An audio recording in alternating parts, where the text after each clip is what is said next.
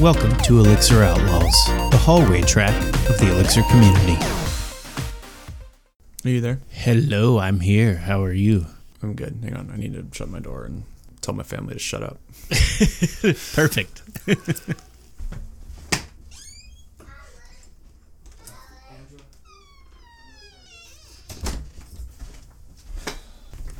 Welcome back. I totally think that all of that silence should be the beginning of the show. Like you say in just a minute and then nothing. I could just be the show. It might be. I'm I'm a little exhausted this morning.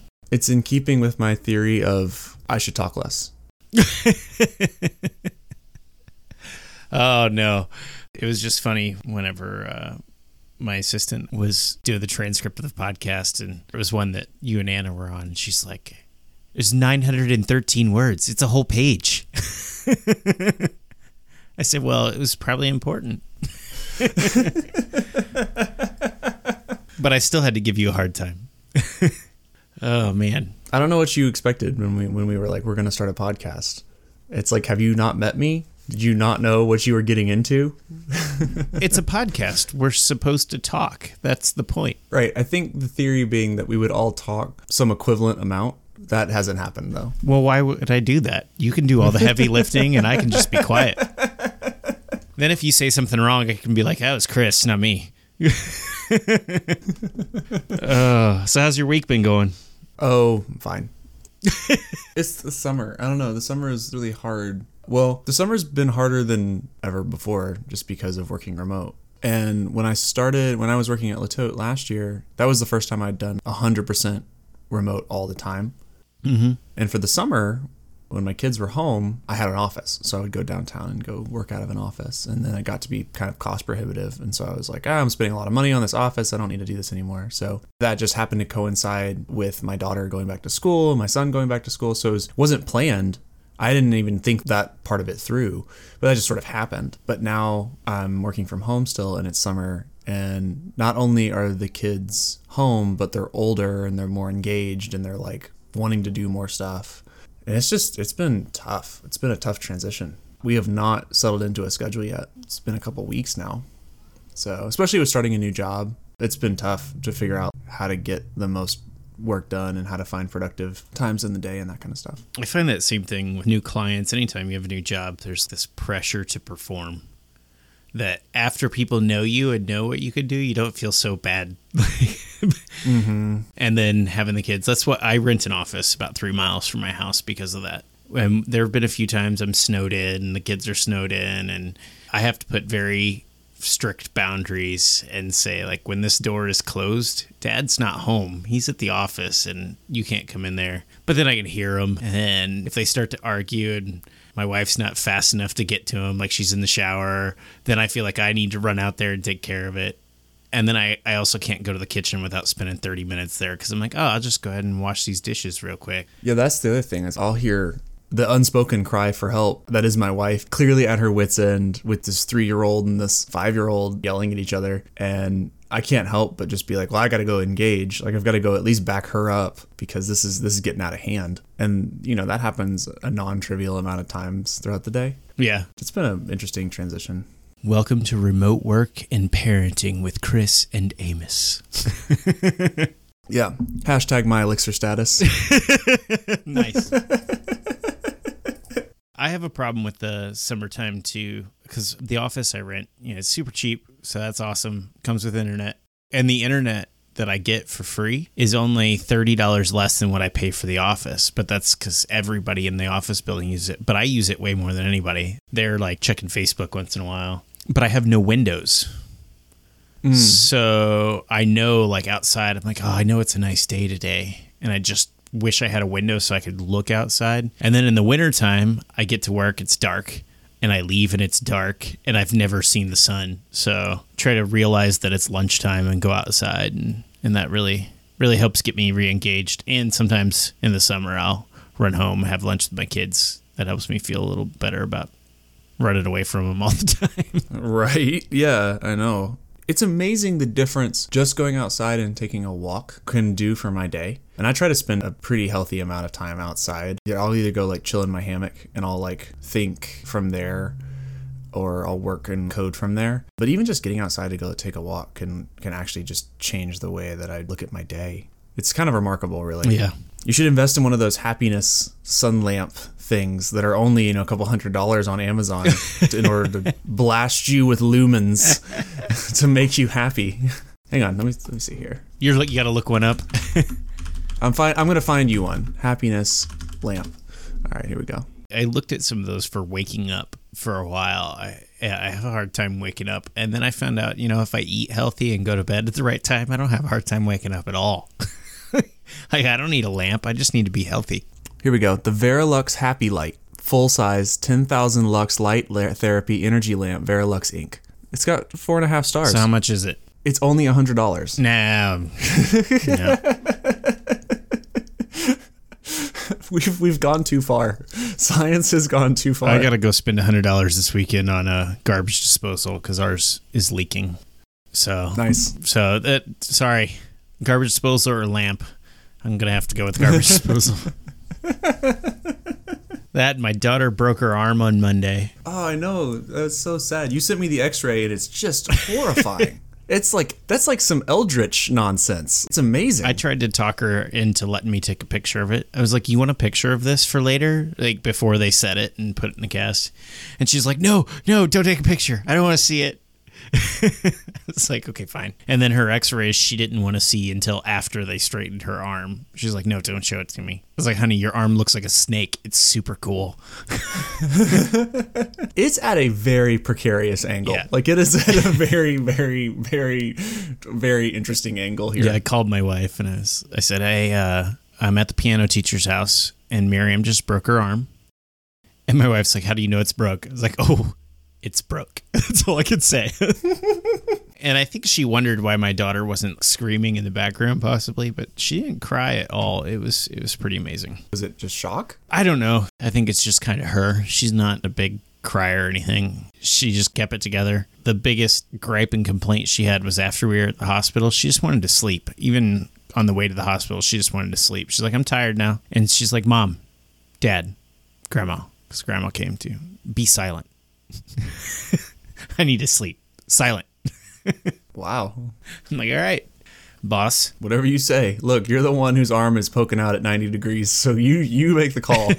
oh man. So 10 minutes in, we've talked about working at home. I've kind of gotten the BSing out of the way. So I have some other horror stories. So my daughter was pretty easy actually, other than being up really late. mm-hmm. But work, on the other hand, has been a little tough. I've been working on an email system that emails out alarms, and I put it all together, tested it, ran it locally. It works. Don't really have integration level tests on it, just some small, like this function translates this data test, and push it. And some other people push their changes, and QA gets it and they send it back. The data format changed of how they do a recipient. So now I fix that, push it back, then it's messed up again. Somebody changed. We have this called a data dictionary file that talks about how to process some of the data and where it's coming from, and it actually generates code. Well, somebody changed that file so that it quit calling the file that I had expected to be called whenever they changed. Um, it was an accidental change too, but because there was no integration level tests for this email feature, that didn't get caught. So, uh, integration tests, I think Dialyzer could have done some good there because it could have said, hey, this data is not right anymore. So, I guess when you have a pretty complex project that's been around a while, how do you go adding Dialyzer to it without having Dialyzer just hate you for the next six months while you add all the specs in? Oh boy. I don't know. I've definitely tried to add dialyzer after the fact, and it's a lot of work. It's often a lot of work not because of things that you've done in your code. Does that make sense? Yeah. I feel like most of the things that I end up going and trying to fix are dependencies. And the canonical example for me is depending on what version of Phoenix and what version of Elixir and what version of Dialyzer, et cetera, like all these things. For a while, you would run Dialyzer against your Phoenix app, and depending on how you had it set up in your dependencies, it would start throwing a bunch of no local returns from all of the like template stuff. You know, you, you experienced this? Yeah, and I've used Dialyzer on other projects that were using it from the beginning, and that was that was pretty easy and beautiful. But yeah, I've tried to add it, and I put specs in the code even though we're not using Dialyzer. Most of the time, because we're not using Dialyzer, I back off a little bit a lot of times actually when I don't use it, it's because I haven't don't have a good grasp on what the entire system coming in is. I have like a partial idea and I'm afraid to lie to somebody with the spec and say it, it only deals with these two things when actually it might get these other three things that I don't know about. Yeah. it's funny when you see that kind of stuff in the code. I've definitely seen places in different code bases that have specs that are more they're they're more based on hope than they are based on reality. yes. like some code I've written. yeah, exactly. The way that you find this stuff, and I don't remember if the I always get the different wrappers confused around Dialyzer, but I think Dialyxir with a Y is the most common one. Is that the one you use? Uh, yeah. I'm trying to remember now if that one runs with the overspec flag on by default or not. But the overspec flag for Dialyzer is really helpful for that stuff because it'll actually tell you when you've overspecified a function. What? Yeah, it'll it'll like actually say like your success type is actually any here, but you're saying that it should be a string, and you've not done anything that actually that actually forces that to be a string. Oh, that's pretty cool. One of the things that you don't think about is, uh, let's say like you have function foo, and function foo you believe should take strings, right? Function foo is called by function bar, and it, you pass arguments into function bar, and then it passes it down into function foo. Is this all clear as mud so far? Yeah. Cool. And you're like, okay, these should be strings. Well, if you want function foo to accept a string, if you want to spec it like that, at some point, one of those two functions needs to define a guard clause that is binary or else the actual success type is any still. There's nothing that forces that to be the case until you actually limit the amount of things that you can pass into that function. And the overspec flag will like find that kind of stuff for you. Nice. So it takes a little more of that, what I call hopeful specking out of it, right? Mm-hmm. That at the edge of my system, I've said that this thing coming in should be a string, but it's if I don't have a guard clause there, somebody could pass me something else and I wouldn't be any the wiser till it was too late. I'm not sure what Dialyzer would have done for your problem because your problem is based on the kind of data that you're passing through the system, right? Yeah, yeah. And realistically, that's more of a business logic than it is types. I don't know. You'd be you'd you'd know more than me. So what I had come in um, originally was an atom, and then they changed it to a tuple. So originally, and, it, that was on my suggestion that we should look at changing it, but then then they just did it after I had written for the old way. So I got in there, and the data would have like uh, it was an atom, but it would be I think it was an atom. Might have just been a string. They kind of conflate the two of them a lot. Um, they they being me too, the project in general. So it's it's had like a word followed by a number, and that number was like an index into an ets table and the word was like a key to use to get into the ets table. So I had to split it apart and get it. It was like a sheepman's foreign reference. I see. Sure. And I told him change it to a tuple with the with an atom at the beginning and then a number is the second argument so that there wouldn't be that parsing everywhere in the code. And they're like, oh, yeah, that makes total sense. Don't know why we didn't think of that. And I was like, yeah, I don't know. I just thought, why am I parsing this? And and so that's what changed. So I think if I was saying it should have been a string or an atom or whatever, and it was they were sending a tuple, hopefully Dialyzer would have noticed that. Yeah, I think I think that sounds like the kind of thing that Dialyzer probably would have caught. And probably saved you a little bit of aggravation there. Uh, and I mean, to to your original question of how do you add Dialyzer to a project, man, I don't know. Like it, that one's tough because Dialyzer is it's a very very useful tool, and I think most people, I think realistically, we should all be using it for the most part. I mean, I think it, it hits the sweet spot when it comes to types for me. I'm a big Haskell fan and I'm a big Rust fan and that kind of stuff. But I also I'm of the opinion that types only do so much for you they solve a class of problems that I'm not overly concerned about solving that often.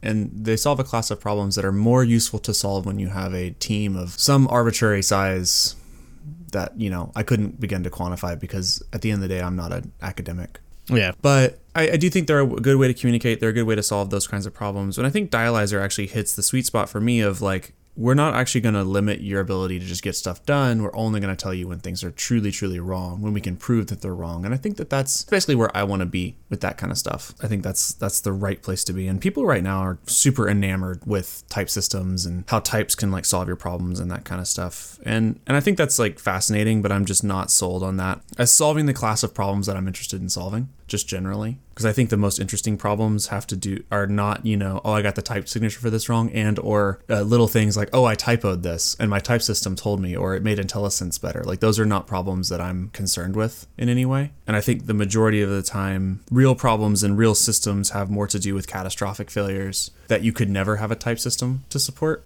I won't say never. I mean, somebody will come up with a way, and and and session types are definitely like a step in that direction. But but generally speaking, you know, you the way you actually defend against failure is you have this this whole cascading effect of, of multiple services all going down, and somebody deleting a file at just the wrong time, and then and the next thing you know, your whole site goes offline or whatever. Uh, and types don't necessarily help you with that right now. Uh, and those are more the problems that I'm interested in solving. But just generally, adding dialyzer after the fact, I mean, I think you could just ignore stuff for the most part. Just like do it, run it in CI, or like have a separate CI build or something like that that will tell you if you're getting closer, maybe. Yeah. If you're getting fewer errors, but just don't have it block your build, or else you're going to be in the camp of well now we've got to go fix all of it and probably some some of our dependencies because you can't guarantee that any of the dependencies that you've pulled in ran dialyzer on their projects and even if they did sometimes dialyzer doesn't find problems until you actually use that dependency that's true does that make sense?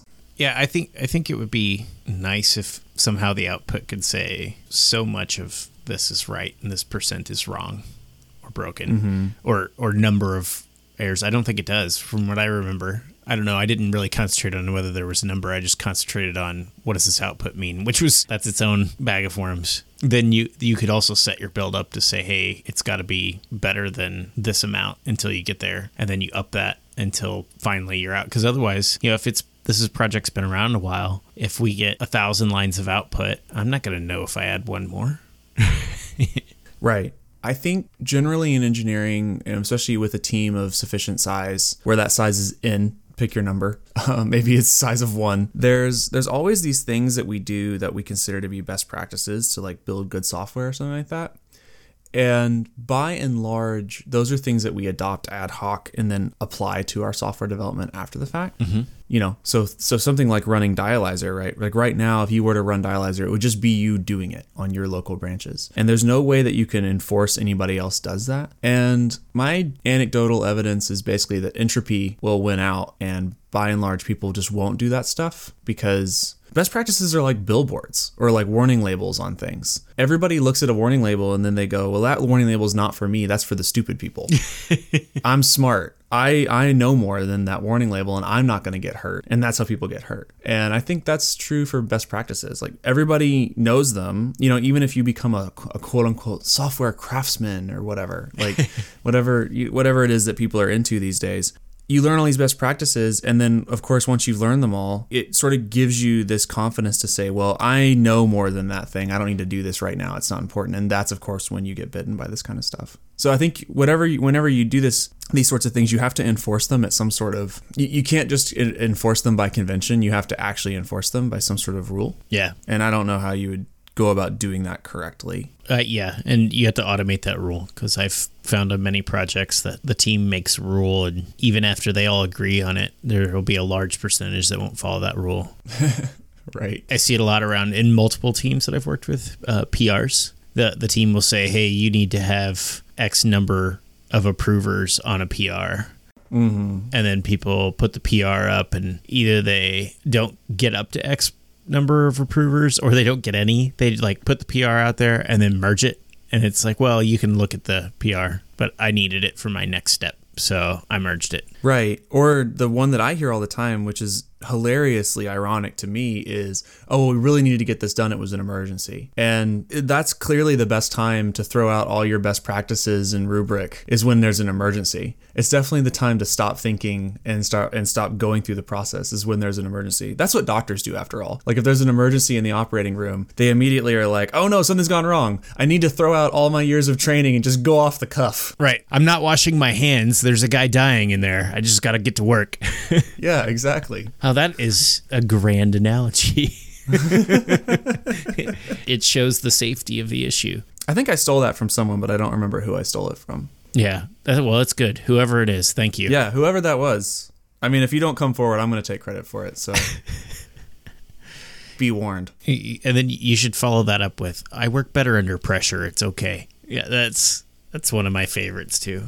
Why are you putting that off? Because I work better under pressure.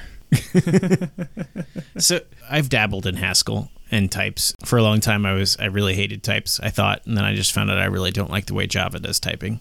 The it just doesn't match with me. I don't know. Some people that might be the best thing for them, but for me, it was it just made me angry all the time. So in playing in Haskell, Haskell's type system is obviously way more powerful than Dialixer in in what you can even specify. So, what are some of the differences that you see between Haskell type, not not the inference part, but like when you're declaring like what is possible to declare and what you can't in Dialyzer for people that might be coming over to Elixir that have done some Haskell? Right. So one thing that I wanted to key on that you said that was is an important term was powerful, and I think that is accurate in uh, in as much as if we're talking about power from the point of view of computation and not from sort of an ad a more ad hoc definition of the word powerful. It's a little bit. It, I don't want to like split hairs, but it's a little bit the difference of like simple versus easy, right? You know, Right. the, the idea that simple just means thing like one thing versus easy, which is close at hand. Uh, powerful, like I think you're right uh, in the sense that Haskell's type system is more powerful in a actual computational sense. That's sort of not debatable, but I think there's there's a difference too between powerful and useful. And when you said that, it made me think about these things. Uh, so I was I was wanted to like bring that up. I can tell you what I was thinking when I said powerful was that now I gotta I gotta figure out a way to explain this. Like allows you to put tighter constraints on the types, and yeah, maybe that's as far as I can get in my mind. I mean, I think that's accurate. So Haskell's type system, and in fact, like the majority of type systems, type algebras that are used in in languages like Haskell. So that's like the entire ML family of languages. It's Java, it's C sharp, those sorts of things. They're all based on on on an actual algebra, and the algebra is is Hindley Milner, Milner type systems. Um, by and large that's like where they all sort of that's like where the root of a lot of this stuff comes from and the key point in those type systems is that you start from a basic logical primitive which is that the thing that like you start with none none is is or false or whatever. You start with like this cannot type check. And then what you do is you look through the rest of the i'm like hand waving over this definition by the way. This is not rigorous.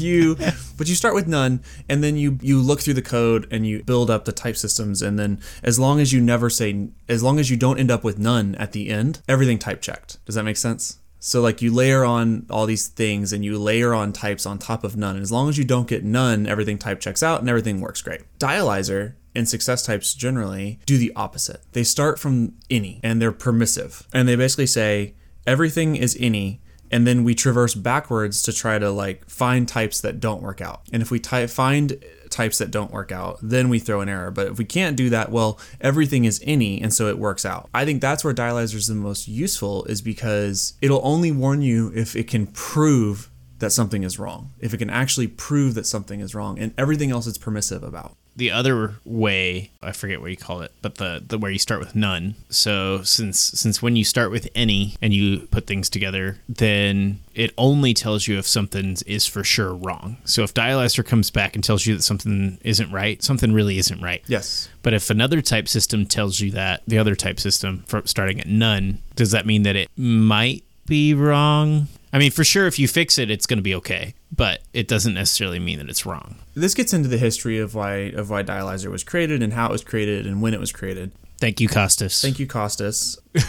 but you know there was there was multiple attempts to add a type system, a type algebra to to Erlang, and sort of the the actually I'm forgetting the the original history here, but I don't think it was the first attempt, but it was sort of the the first major attempt was actually done by Wadler, who was um, influential in Haskell and a bunch of other things, really important stuff. So he he tried to write a type algebra for Erlang, I think with some other folks, and they got a decent way into it, but it turns out that it, Erlang was already around. It was already being used in industry. In fact, that's like one of the reasons they were probably trying to write a type algebra for it because it was just enough of a functional language I mean, it's such a weird mongrel of a language just generally, but it's it was just enough of a functional language that functional programming academics could sort of latch onto it and then do research for it, and they could sort of say, look, we have a functional language in industry being used. Um, so Wadler attempted to add a type system around it, and they got a decent way in, but it turns out it was really hard to write types around all of the different concurrency stuff and all the different side effects. I mean, it was like really hard to build a type system to do that coupled with the fact that it, you would effectively have to force everybody who was writing Erlang to change the way they were writing Erlang, right? You'd have to basically say, well, now you have to adopt this brand new way of, of writing Erlang code. And for people in industry, it's just like, well, we're not going to do that. We're not going to change the way that we write this code because we know this code works. We know it works in production right now. It's running in production and it's working. You can't come in here and tell me that, like, just because your type algebra says it's not working, I have empirical proof that says that it does and it's working right there. And I'm not going to change the way that I write Erlang code just to suit your type algebra that was sort of the, the context of all of uh, of that. And that's where kostis kind of came in and said well we need to approach the problem differently and we need to approach the problem from the point of view of adoption. And how do we get people to adopt it? Well the way we get people to adopt it is to say you don't actually have to change the way that you write code. And one of the ways that they did that is they basically started from the assumption that people's code that was running in production was right. It was correct. And so it only needed to inform people when stuff was wrong. And i actually think that that's a very useful concept just generally. And i mean it's we see that happening right now in the JavaScript world. Flow and TypeScript both took those same approaches to how they could be adopted. You know, they did the whole gradual typing thing, and it's like that's just that's a that's a furtherance of the success typing stuff. You know, it's is Elm the opposite side of that? Is Elm more like Haskell? Yes. Yeah. Okay. Okay. I've I've kind of looked into all that, but I haven't touched it very much. Yeah. I've used Flow before. It's like a pretty good type algebra. I know a bunch of people who are really into TypeScript. TypeScript, it seems like probably has longer legs. I don't know. I don't do front end at all. I hear TypeScript everywhere. Yeah, I hear that word a lot. And I mean, that's the thing is like if you want your thing to get adopted, if you want your type algebra to get adopted, it has to come alongside the existing ecosystem and start to just sort of gradually improve the situation. And, and that's the same sort of thing. And I actually tend to find those things are just more useful generally. That's not true across the board, but you know, types help you program in the small and they don't help you program in the large. And I, I'm just more concerned typically about programming in the large than I am about programming in the small ultimately I need to get the bigger problem solved. Is that is that where you're coming from?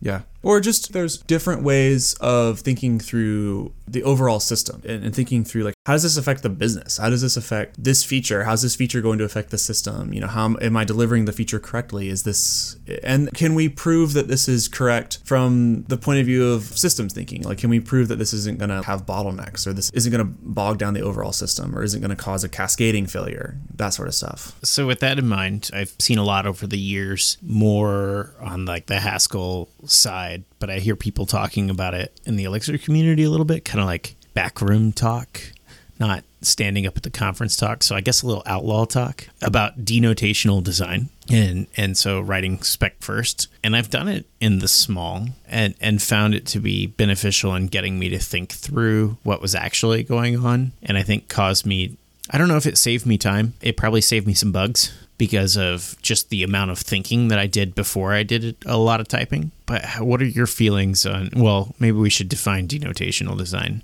Yes, please. So, denotational design is where you design your system up front with specs all of the specs for whatever feature you're doing before you ever actually write any functions. So you you see this type goes into this function and this is its return, and then you say, well, okay, now if I have this, let's say you're doing a um, a bank You might have a deposit that takes an account and an amount and returns a new uh, account or something like that. And you set up your system kind of looking at types first. I guess more of a functional mathematical type design. You're looking at the flow of the data and how that data is going to change over time. And with that, this is where I was getting earlier with the powerful Haskell type system is that a lot of times there's some extra things that you can put into your type signature that gives a little more information about what's going on than you can in Elixir. But using Dialyzer, do you think that that is feasible? Is there something good behind that? Or is it just the fact that you're thinking a little bit more?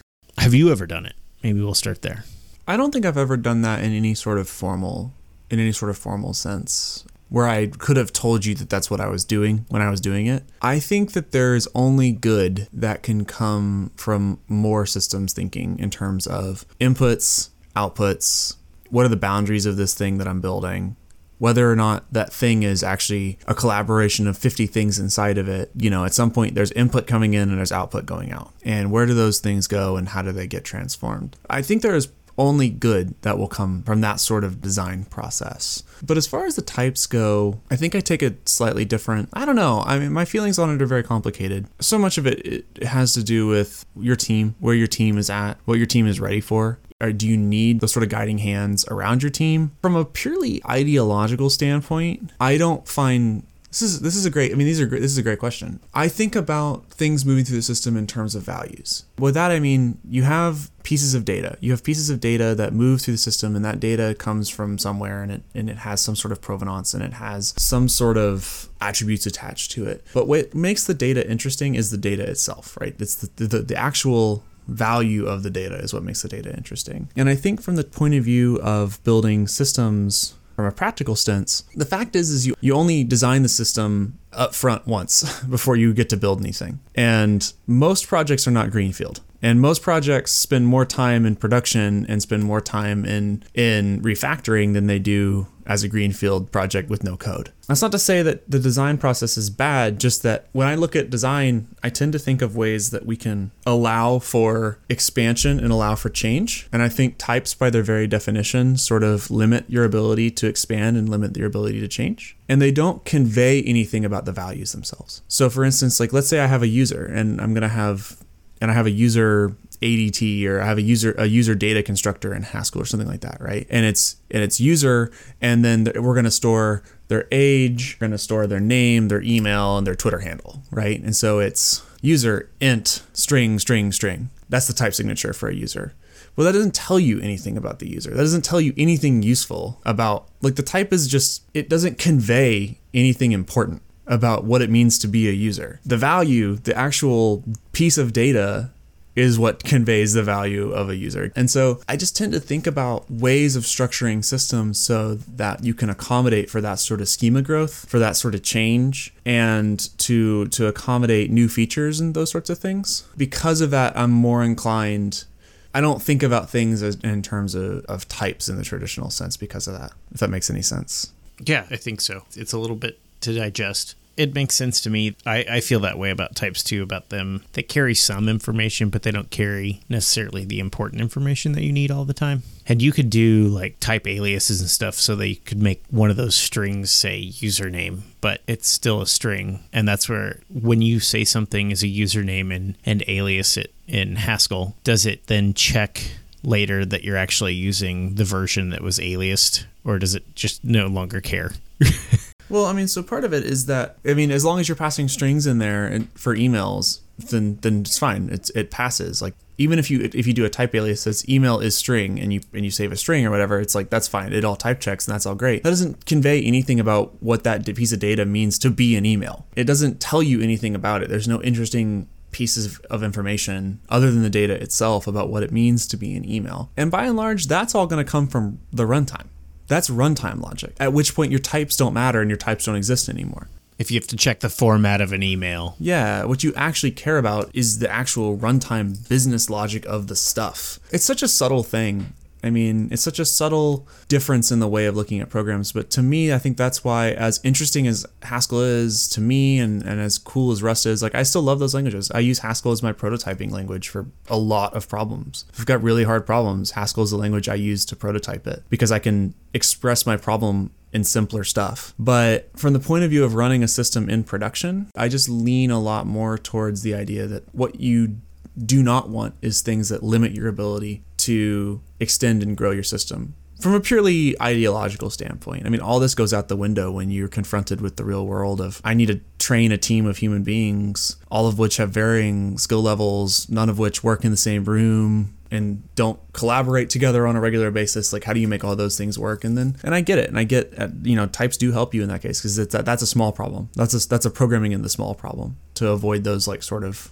basic basic mistakes Right. You can have a new per- new person come in and they don't have to learn the system if they know what the type of the small area is. On a bigger system with no types, they might have to go up a few levels before they actually figure out what's going on or what they're what data they're getting. Maybe they don't really need to know what's going on. They just need to know what type of data.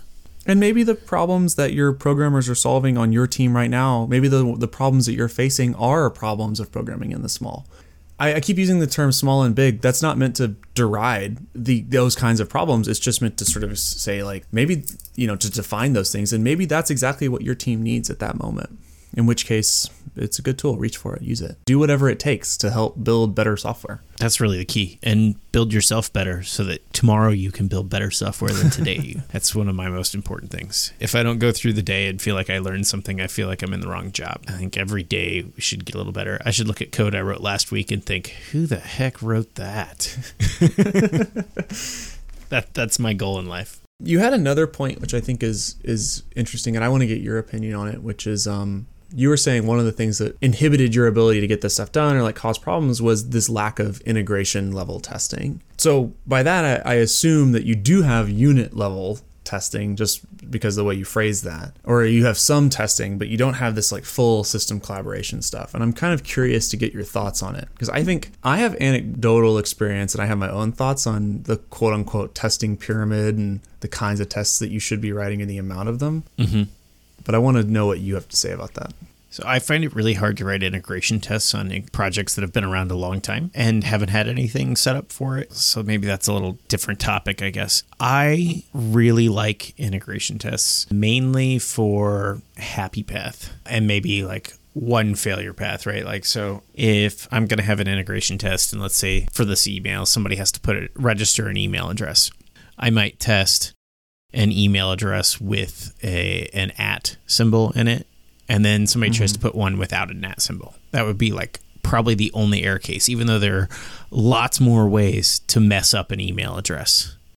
I will probably only test one error path and kind mm-hmm. of one happy path, and then mainly use unit tests from there on out. I guess the big reason that I've run into that is that I've seen lots of integration tests that have done very little in the long run and and take a lot of time to run. So I'm I'm looking at the investment more than anything. Like is this mm-hmm. worth my test suite running for 2 days to to find a bug that if I had just done the happy path, it might find, or just done one failure path, it might find.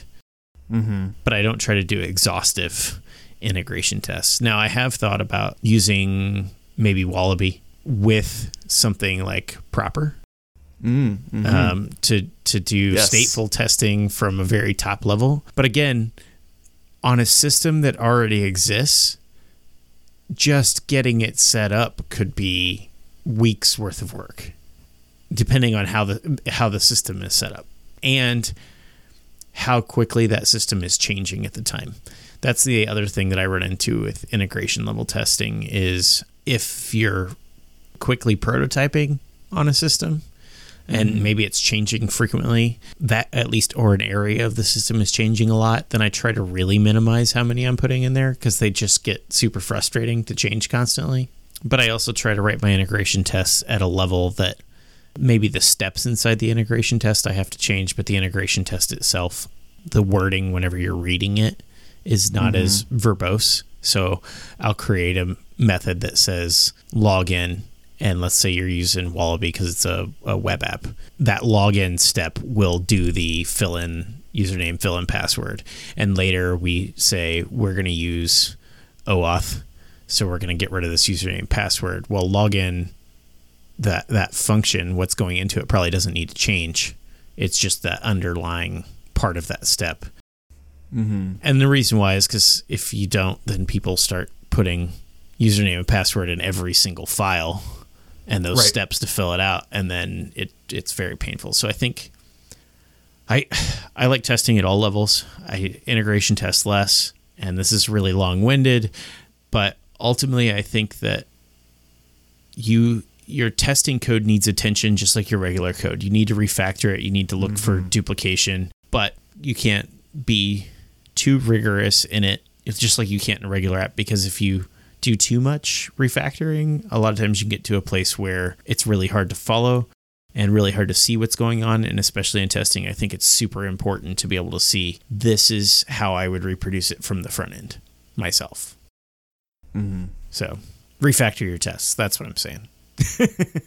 I completely agree with that. I saw so many test suites, especially when I was doing a lot more consulting, that yeah, we're in varying levels of needed to be refactored. And I think people treat tests as this sort of they don't treat them like real code. they don't they don't think that they can write real code for them. Because if that makes any sense. Like people don't do the kinds of like decoupling and, and that sort of stuff that they would normally do left to their own devices when writing something else. And they don't apply those same practices to writing tests, which is really kind of a fascinating mental thing. I think by and large, and that's not maybe true for everybody, but it, I think you know just generally. I have a leading question because I, I'm because I have other follow up to this, but I want I'm very curious to see what you think about this. What would you say the point of testing is? Like in a sense of uh, some people talk about testing because it provides design. You know, that's the whole. That was literally the entire point of this whole TDD thing. And some people write tests because it ensures cor- some level of correctness for some definition of correct. Some people do it to like protect from regressions and that kind of stuff. Like, wh- why do you write tests? Yes. All, all of it. Uh, yeah, all of it. If you could, if you had to weight them, you know what I mean, like most important to least important. Oh man, that's really hard. I like. Oh man, You can assign okay, you can assign a value between one and three to each to to the different aspects of, of testing. And they can have they can share. They can share them. can you can you go back back through the aspects? Just you you name an aspect, and I'll give you a number and maybe a reason why. Uh design. Design one being the lowest, three being the best. Sure. Okay, two point seven five. No, Okay. Fair. Well, I didn't realize we were going to use floating point, but that's fine. I really hope we don't get rounding errors. Two two is good. Well, I I think that uh, especially if you're doing uh, TDD type testing, it really helps enforce decoupling because you have to have it decoupled for your test code to work. Uh, I find that writing tests after the fact are very difficult, and that I'm usually happier with the code if I write the test first. That being said, I sometimes fail at it, especially if I'm on a project that has very few tests and is already tightly coupled. It gets really hard to put these things in there. Uh, I, but I do it where I can. I think that that's an important aspect, but you know, not the only reason. Like I said, all of them are the reason, but Sure. Regression. regression. Like protection like to, to- in order to stop regressions from happening. I don't want to say it's not important, but I borderline want to say a one. That's fine. You this Um, is man, you can just you can be honest. This is this is fine. I'm here for And- you. and I'm, I, I'm here to I'm I'm here to listen to, to whatever you have to say. No judgment. I haven't even told you what I think yet. Yeah, So we're gonna go through that for you too. no, no, it's all good. The I forgot what we were talking about. A one. Re- regressions. Um, Protect. You said regressions. one. Re- Yeah, and and the reason why is not because I don't think that they're important. I would like to say a two or three, but there are so many bad tests out there that aren't really doing you any good and don't really catch regressions outside of a tiny window. And I think property testing helps that if you're going to do property testing. Mm-hmm.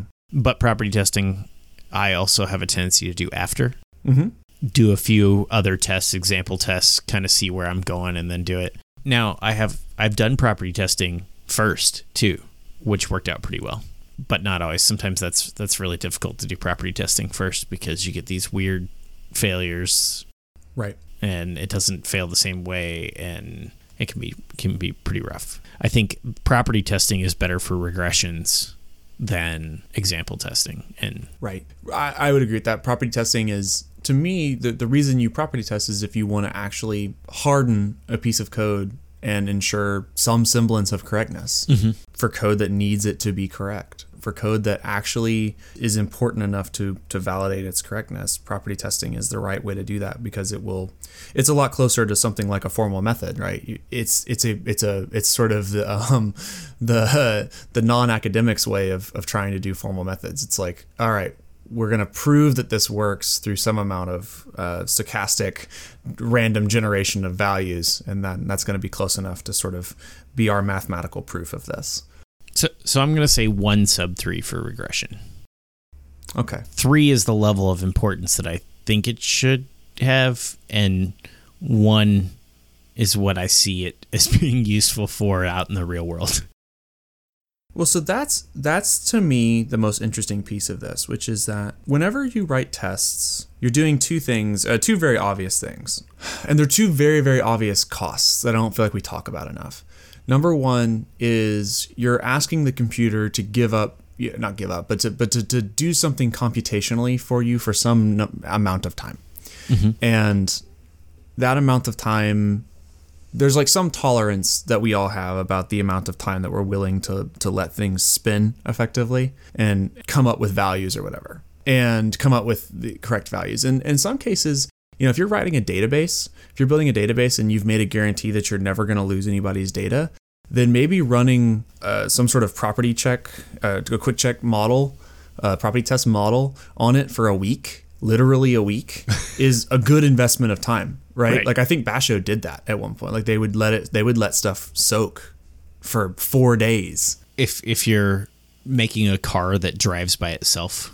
Right yeah go ahead maybe maybe spend that time that's fine I yeah, yeah, I'm just I'm trying to up the stakes a little bit. Killing people seems like a pretty Yeah, exactly. Well, I mean, it's you can either do that or you can mine Bitcoin. Either way, I feel like I feel like you you have to choose how you feel about all that. But but you're but you are you are incurring some costs there, and depending on how you've structured your deployment, depending on how you structured your releases, depending on how you structured your team, that cost everyone's going to have different tolerances for that cost. I mean, if you're building like yet another web app, that's you know just another a, a better UI around what otherwise would be an Excel spreadsheet. Maybe you don't need to let that thing spin for a couple of days. Maybe you can just like windmill slam that into production, five minutes, test run time, and just be good with it. But it is a cost. It's a real thing. And I think it's directly proportional. The amount you're willing to pay is directly proportional to the to the cost of failure mm-hmm.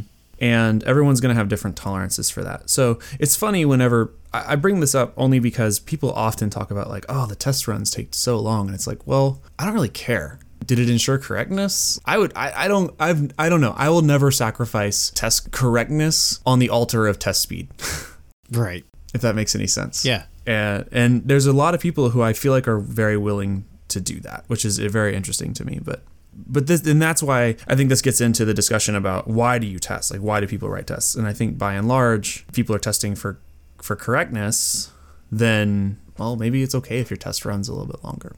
The other aspect of this is the design aspect. I thought that was our first one.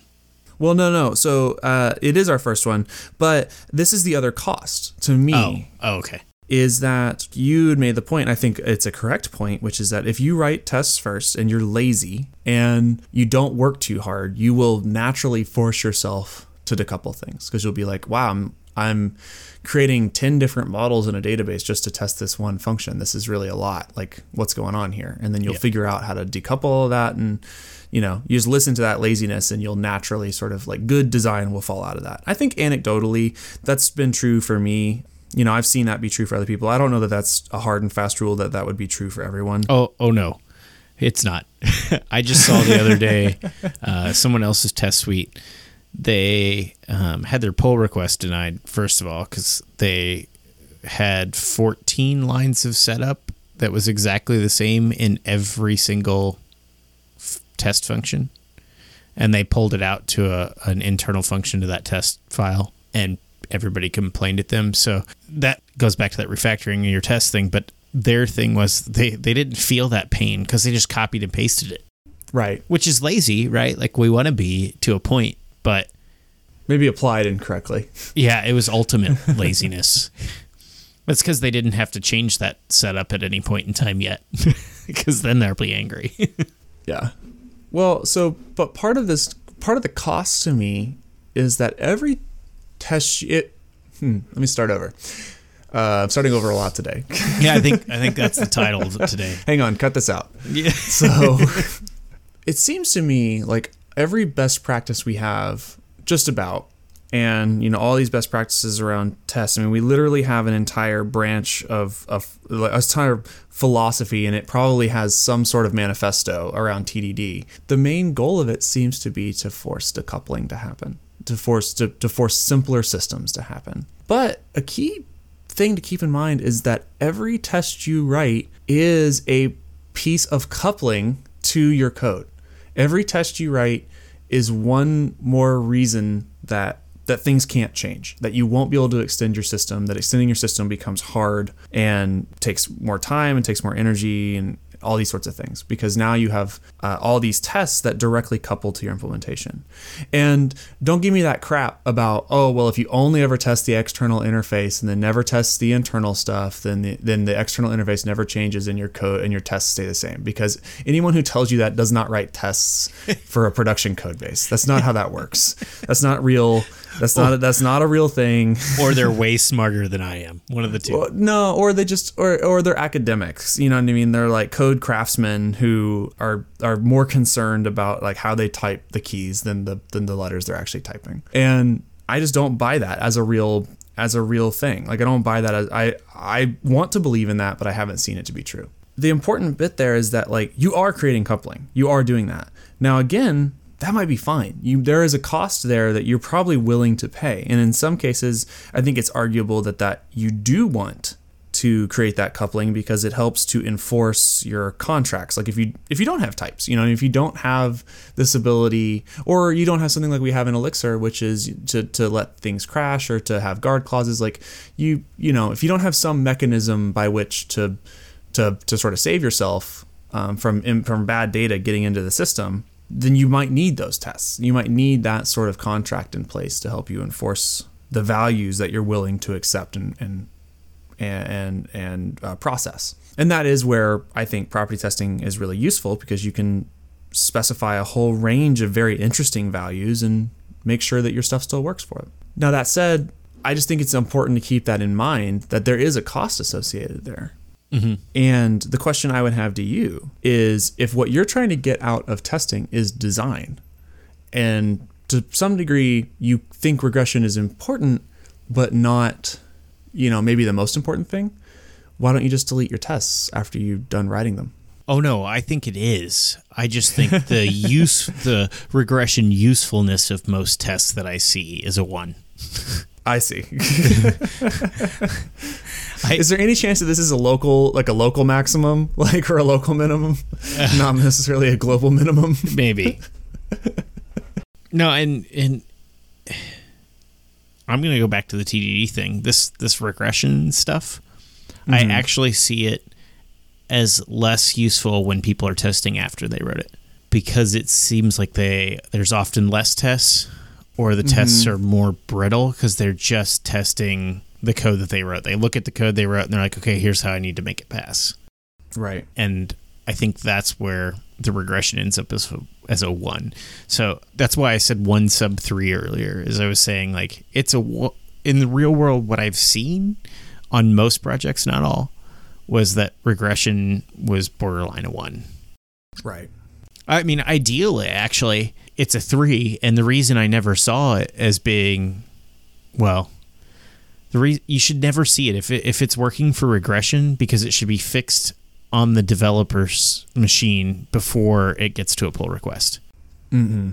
I if it's actually working for regression, or on the build system, it should never get merged into master because the build should fail.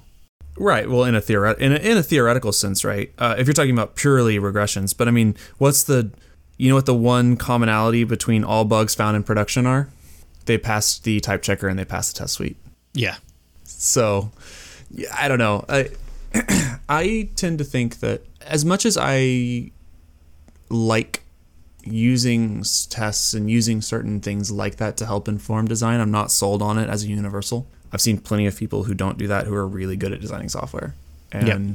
so I just don't I don't think it's a hard and fast rule. I think it's a useful tool if that's a tool you want to put in your toolbox. I'm I'm pretty in the camp of like I write a lot of stuff and then I tra- either transform it into properties if I care about it being correct or I delete the test because it's just not useful to me anymore after it after you know being after it's done as a design tool it's like well now it's just getting in the way of me being able to extend and change my system and, and grow my system as new features come in i don't need to do that anymore I don't know if we can be friends. i that's fine I'm pretty I'm pretty hard and fast in the opposite camp. I mean, actually, I, I'm I'm pretty into like having tests in TDD pretty heavily. I, and I'm not saying that's a bad thing. I'm not saying that that's that you shouldn't do that or that's the right thing for But you to don't- do I or the right thing for your team. them. But that's fine. You don't have to delete them. I'm saying that for me, for me and the kind of work, and this, I mean, this is a little bit getting back to the kind, the the the types thing, right? Like the problems that I am concerned with solving are such that they're not the reason that I write tests like that. You know what I mean? To me, the most useful things are the things that stop bugs, and that means it's typically integration tests because the integrations tests are actually testing the real system in real world conditions. And that's where I find the most value. But that's the kind of problems that I'm solving. Right. By and large, like those are the kinds of things that I'm focusing on. And I I think it's important whenever these debates happen, there's a lack of the context that's that's that's added to the conversation about like well what's the actual problem you're trying to solve and why and like what is the actual thing you need to achieve? Are you building a web app or are you building infrastructure tooling? Are you building a database? Are you building whatever? And i feel like there's a lack of nuance that's talked about when it comes to to this kind of stuff because no one talks about the real world costs of it and they don't talk about what they're willing to pay. You know no one has a budget for this stuff. Right. no one has no one no one you know there, there's there's plenty of people who will tell you how to do TDD and how to do TDD well and that kind of stuff. What's that one guy's name? Kent Beck. No, no, no, no, no. Never mind. I'm gonna let just that joke go. That- I'm, just, I'm just letting that. I'm just letting that joke. That, that, that joke. That joke pass. But uh, but there's no financial advisor for your budget for this kind of stuff, and people talk about techniques without talking about like where they're most applicable or what kind of problems they're really solving, and you know how you weigh all this stuff. Yep, that's a hard problem and, and has a lot of, I think, opinion. Sit down and do some science and figure it out pretty simply with some experiments or something. It'd be done. Right. yeah. I mean, it turns out running the only papers, the papers that we tend to have are either from industry, which are already pretty biased, or they're some researcher is like testing this on his grad students, and it's it's like all five grad students or whatever. You know, it's like that's not really a great sample size, but whatever. Yeah, I was talking to a researcher a few years ago at a, a Lambda Lounge event, and he was saying that that's the hardest thing about researching computer science. He's researching languages and basically like what can make people the most effective, be able to write code quickly and correctly, or even comprehend it too. So he shows them all different types of code, and and he said the hard thing is uh, you don't get to test on seasoned professionals because you can't afford to pay a seasoned professional to sit there for eight hours and do this. So you have comp sci college students and non comp sci college students that you, Right. you show this stuff to, uh, because because Sounds no right. no professional is going to come in and take the time to do it. At least not enough to to be statistically significant. Right. Yeah. Not in a way that's valid, re- like for your research. Right. Well, I've got a lot of stuff to get to today. Yeah, we're running long. So, and I think we've, I think we've, we've really, uh, we've hit the high points here. Yeah, so we, we did testing, dialyzer, Kid stuff. Kid stuff. We've been all Broken over the place arms. today. Broken yeah, arms. It's good. Yeah, it's good. Anna will be back next week, and she'll keep us on on track as she does. two new Elixir friends, new ish Elixir friends. mm-hmm. But we're just gonna keep that secret who that is. Surprise. That's a teaser right there. That's right. That's some pro. That's some pro shit. Yeah, deep tease.